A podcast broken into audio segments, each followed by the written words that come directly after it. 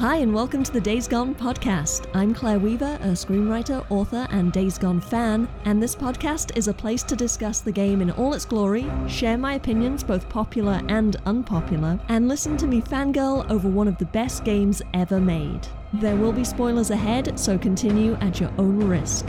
Welcome to the Freak Show. This week is a very special episode, and I could not be more excited. I'm here with an amazingly talented actor who has voiced characters in video games like Mad Max, Uncharted Golden Abyss, Final Fantasy XV, Doom Eternal, and of course, in Days Gone, he voiced the delightfully hateable Skizzo. I want to give a very warm welcome to uh. Jason Spisak. Hi, Jason. Hi. If, if there ever was a character in a video game you wanted to just kick in the nuts, it's Skizzo and and it, it's it's it's strange because uh, in Uncharted Golden Abyss, John Garvin was the writer on that too, um, and so he's with Bend Studios, and John was the writer creator on Days Gone, and he's a big fan of Shakespeare, and so am I. So when he called and asked if I would play the villain in his latest game, I was like, at the drop of a hat, absolutely, because I love working with John. He and I see character story and stuff very similarly because we have that that a little bit of a classical background. And uh, one thing you have to understand is that Skizzo's worldview is incredibly specific.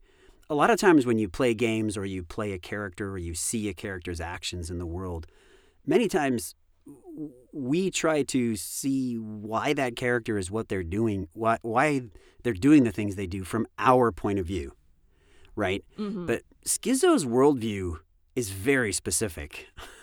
and you realize fairly shortly after you meet him a couple of times that it's incredibly self centered and self serving, but yet he does want to protect Lost Lake because it's where he has power.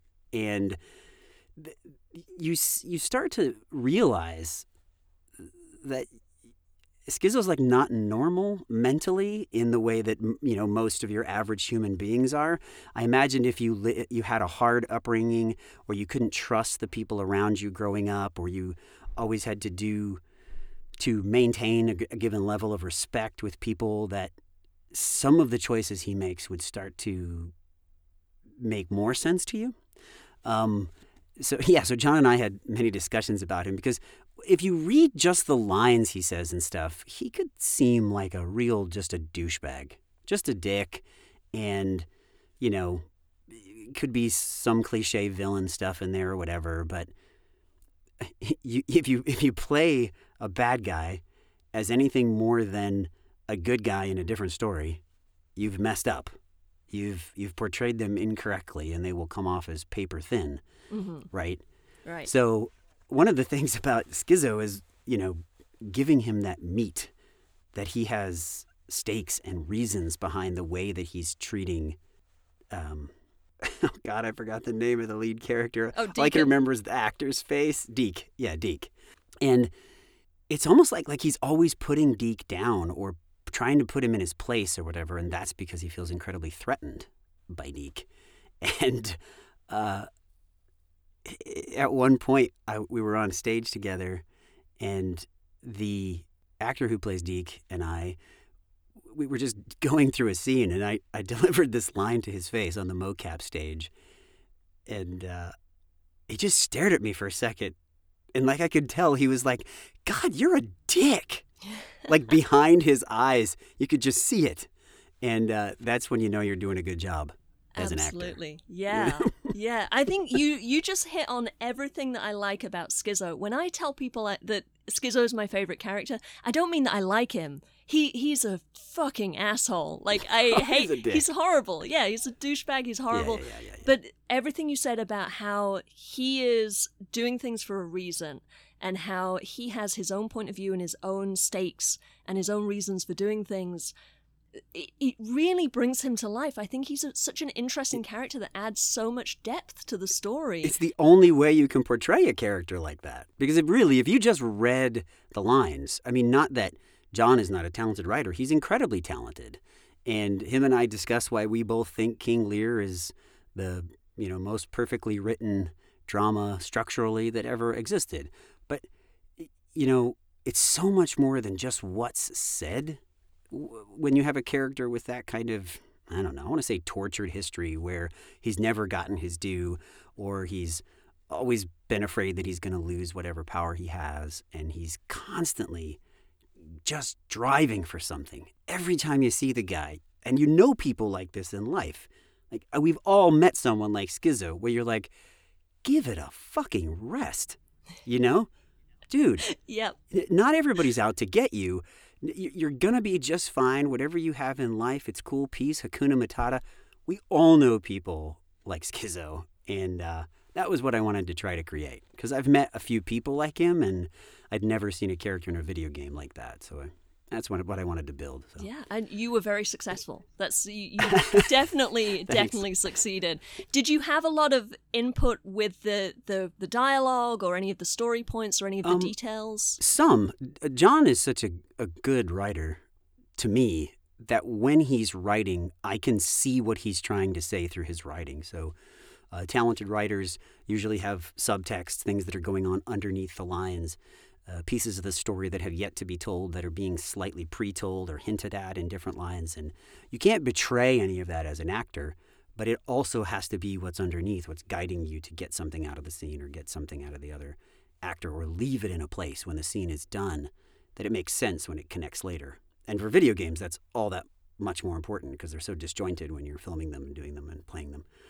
So, uh, I did. I, there were lines, definitely. I mean, I ad lib uh, probably too much, and I don't know how much of that ends up in games uh, sometimes. But uh, I, I did feel that John's character, the one that he created, was so well architected that I didn't have to do a lot. I just had to be in the guy's skin, and uh, that's. I mean, I like those jobs. Those are easy because as an actor, you just have to get into their skin and then everything just kind of happens. So, yeah, I'm sure. I'm sure I improvised a few lines. and with the you you mentioned doing the mocap, how was it to to sort of get into the movement? Did you create specific kind of um, physicalities oh, yeah. with him? Yeah, I mean anybody who's watched the games that I've been in, it's increase. It's difficult to spot me in a game because I don't just walk around. Usually, um, I, you know, my gait is probably you couldn't pick me out of a crowd. Uh, because I've never played Jason Spisak in a video game. It's always been Skizzo or Chumbucket or Ukkon in Gears of War, a seven foot tall lizard creature. So with with Skizzo, um, how do I say this? Yes, of course, there's a physicality, but the physicality is directly related to the chip he has on his shoulder, the weight he's carrying or perceives to carry or wants other people to see that he's carrying, even though it may not be, you know, the same weight of the world that other people find legitimate, you know. So, yes. One of the ways that uh, John described him to me was a a street thug who was a, smarter than your average street thug, but he finds himself in this new world without one half of the mechanics that makes things work on the street, and then the other half is very much like the way things used to work on the street. So he had to have that more urban rhythm in movement, just a little bit more relaxed, a little bit more cock of the head, a little bit more eyeing people up, rolling up on them when you walk. When you walk up to somebody, you know you're rolling up on them, and uh, you it, that has to all be there. You know, you're not just walking around talking to people. You have a history, and you have an agenda, and you have a way you need to present yourself. And then another thing to me is just from Skizzo's writing a lot of times, depending upon who someone has as a father figure or a mother figure or a family to look up to, they end up an adult at different levels of maturation. So, Skizzo is a baby.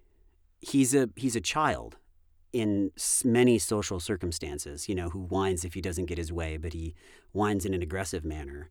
And that one of the first scenes you see him in is he's in there with Big Mike, and he's pacing around and he's trying to convince, you know, Big Mike not to let this drifter in.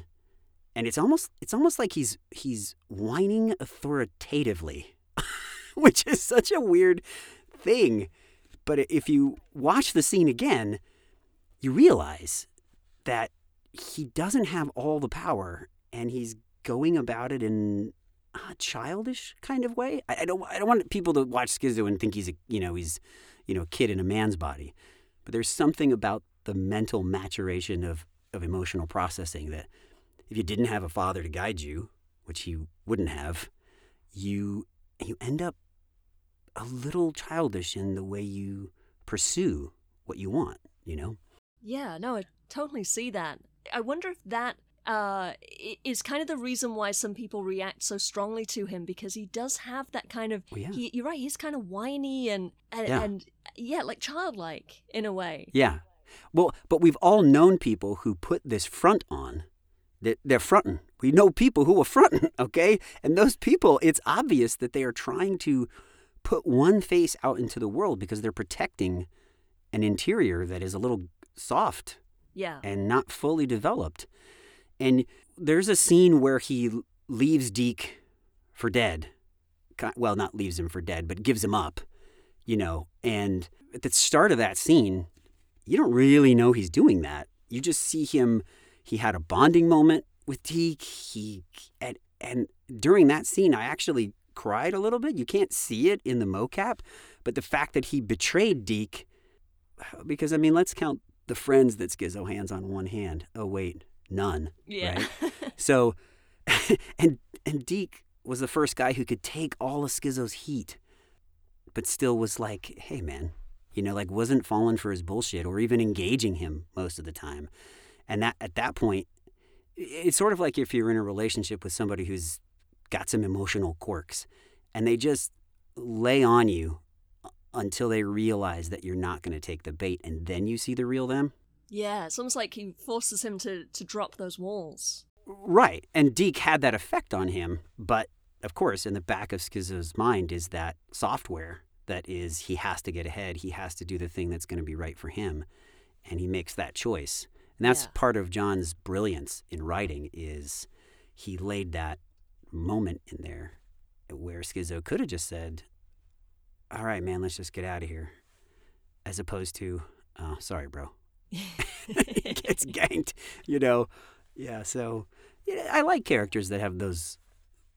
I want to say growing moments, or at least growth opportunities, because you know Skizzo doesn't take it, hmm but it's at least present. It's there as an audience member if you watch and listen. So Yeah, yeah. I almost feel like maybe he was tempted for a second. There is a moment's pause where it's like, oh, for sure. is he gonna like which way? Is, and the first time you play it, I was so shocked by that scene because I know. I, the way I was responding to Skizzo was the same way Deke was. That like, Yeah. oh, He's gonna have a journey. Maybe He's gonna have a journey. Yeah, this is gonna be someone that we're gonna get along with, and then Yeah. no, no. But I think you're right. I think there is that little moment of pause where it's like he recognizes there's a choice, and which one's he going to choose? Why do you think Skizzo has such a big chip on his shoulder? What What do you think is in the backstory? Because we don't get much backstory for him in the game. Yeah, you don't. And John and I, typically as an actor, there's a saying that you don't bring your homework to work. So you don't need to tell anyone about that. You just do this homework on your own and it stays your private secret. And and whatever's in the script is considered, you know, public or private based on who knows the no- the data. But you you can't uh, you don't really share that with anybody. And so the specificity of his backstory, I mean, I knew, I figured he grew up without a father based on, you know, the writing and the things that John put there in the script.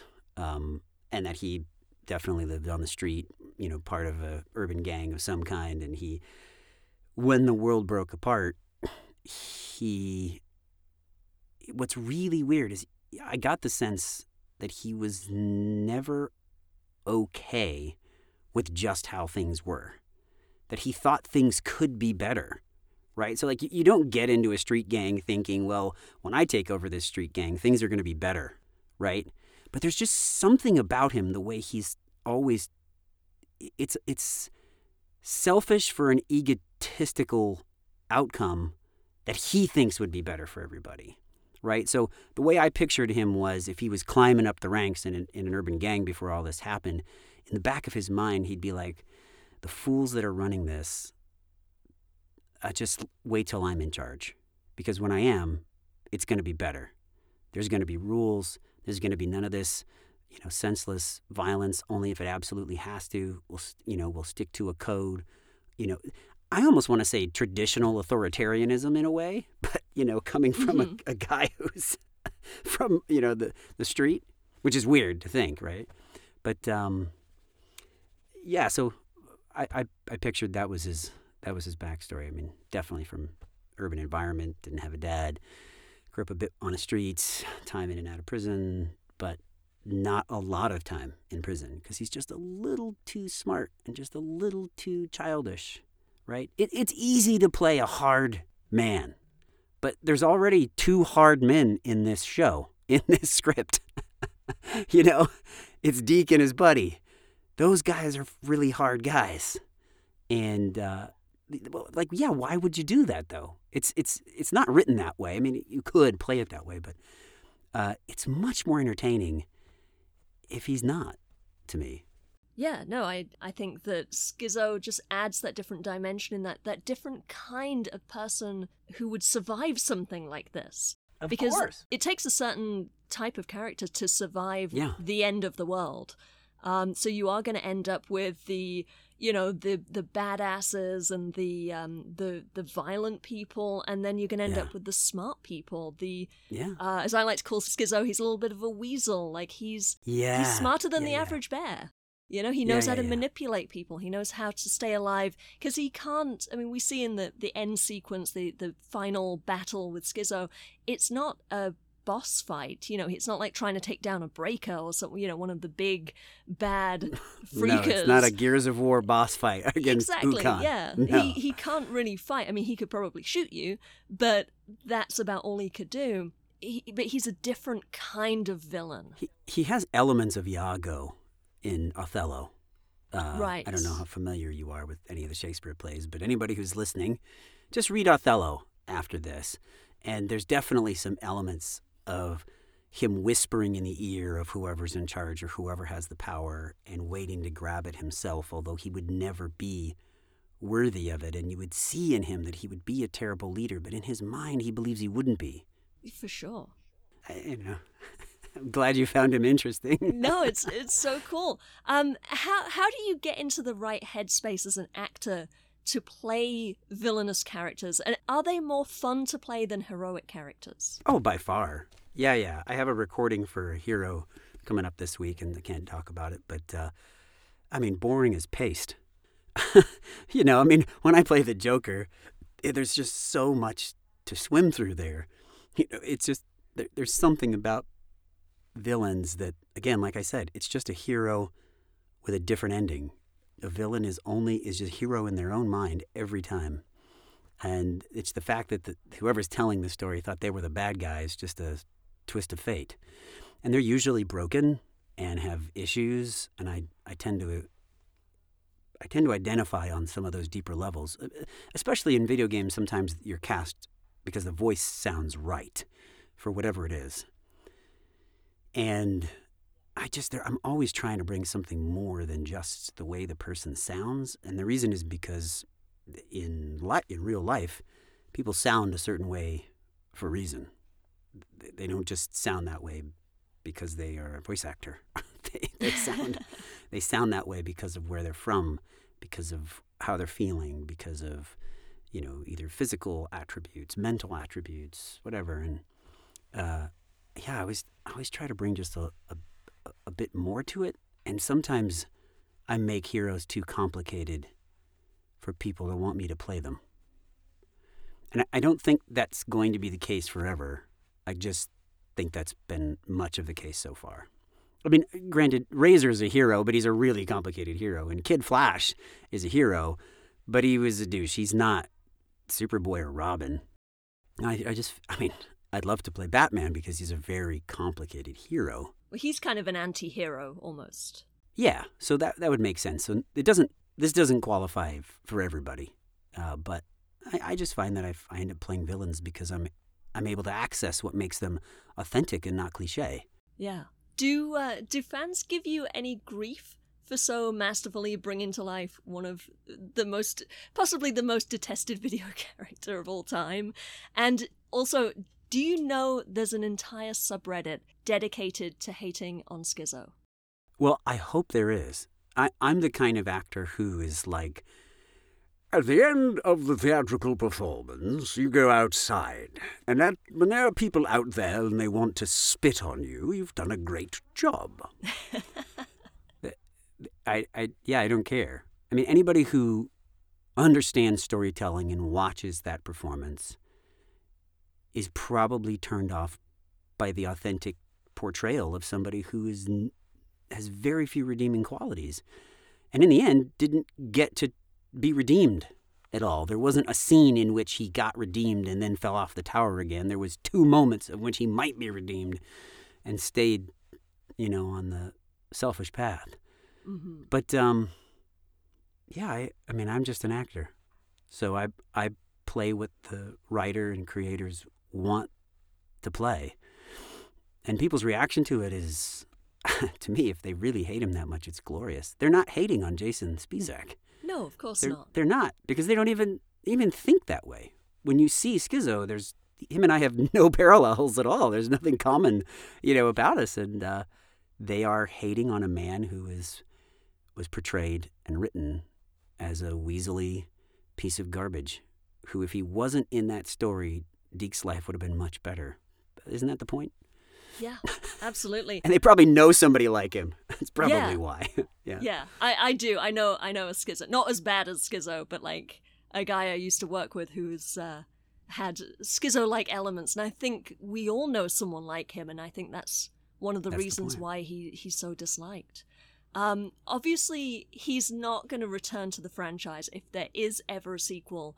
But would you come back to Days Gone to voice a different character? Oh yeah, if if John would have me, I would. I'd beg him not to make me the bad guy again, like in Uncharted. And, uh, would you want to play and... a Would you want to play a hero this time on a, of a course. second go round?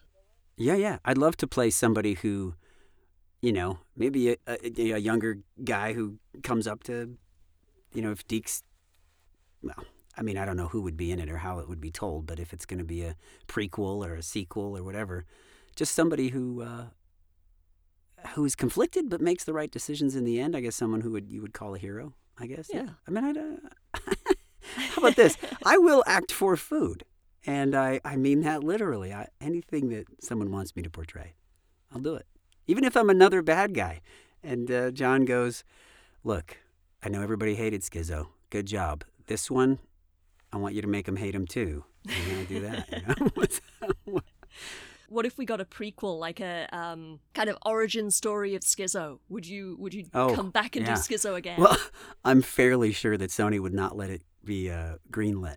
Yeah, no, I'm sure. because, just because of the hatred that people have for the character, which which is which is funny because I've played a lot of characters that people didn't like. It doesn't reflect on me. Like for example, Lux Bonteri on Star Wars Clone Wars. A lot of people didn't like him. He was a very entitled foppish, sort of young, arrogant who, kid who had no business, you know, trying to get with Ahsoka and instead, you know, put himself and possibly others in danger. And he had some maturation as he got, you know, there was some episodes on Onderon where he showed a little bit more leadership and stuff. But there's a lot of people who just was like, can't Ahsoka, the Wonder Jedi, can't she find somebody better? This is bullshit. And that, and that's okay because Jedi's don't fall in love, and you don't get to pick who you're attracted to, and uh, it's valuable to to tell that kind of story. So yeah, I'd play him in the theoretical universe where people uh, you know wanted to see him again, just to shoot him, or, or the uh, blow up Skizzo a thousand ways DLC. Come on, yes. there's there's money waiting to be made there. Definitely. I mean that's that's just money in the bank. All right, one last question for you out of the projects that you have going on that you can talk about, where can we see you, hear you, find you next, and what's in the what's in the pipeline? There's a League of Legends animated series called Arcane that was just announced, and I play Silco, which is Uh, I can't say whether he's a bad guy or a good guy or what. But you'll have to look at the pictures, I'm pretty sure when you see the pictures, you'll realize the kind of guy he is. And uh, that debuts on Netflix on November 6th. And it is one of the most beautifully animated series I've ever had the luxury to be a part of. And it's incredibly well written, and the music is phenomenal. And if you don't get to the third episode and your heart isn't in it to win it for this series, you're not hooked up right. Arcane, it's Arcane Show on Instagram and a bunch of other places, and it's uh, Netflix November 6th. Yeah, you posted a, a few things, uh, a few clips on your Instagram, I believe, from that, and it, it looks fantastic. It's insane, is how good it is. The amount of time and effort and energy that went into just the writing and the animation. It, uh, it's like no other show. It take take other shows where they spend a whole year making it and multiply that times seven. And yeah, and I, I was honored to play the role they asked me to play. So good. It's just so good. Can't wait to check it out. Um, thank you so so much for being here and chatting Oh, sure. with me and thank you so much for bringing Skizzo to life in in such a, a wonderful way that it has inspired so many people to create subreddits where they talk about kicking him in the balls and post videos of setting him on fire and things like that um, but also like he's genuinely i think something that that really makes days gone come alive and without Skizzo, I don't think I'd be doing this podcast. I don't think a lot of people would be replaying the game as often as they do. This game is it's it really does hook people in. Everyone I talk to about this game is like, yeah, I'm on my second, third, fourth, fifth playthrough, and it's a huge game. It's not the kind of Yeah. game you normally replay. They they recreated all of Bend, Oregon. I mean, like it's crazy. I know it's insane. It's so cool. But it was such a pleasure to talk to you. I really do appreciate you jumping on the podcast. Oh, the pleasure is mine. Thank you, Claire. You can email me your thoughts, comments, opinions, and counterarguments at daysgonepod at gmail.com. You can also find me moderating the Days Gone subreddit. Thanks for listening. Weaver out.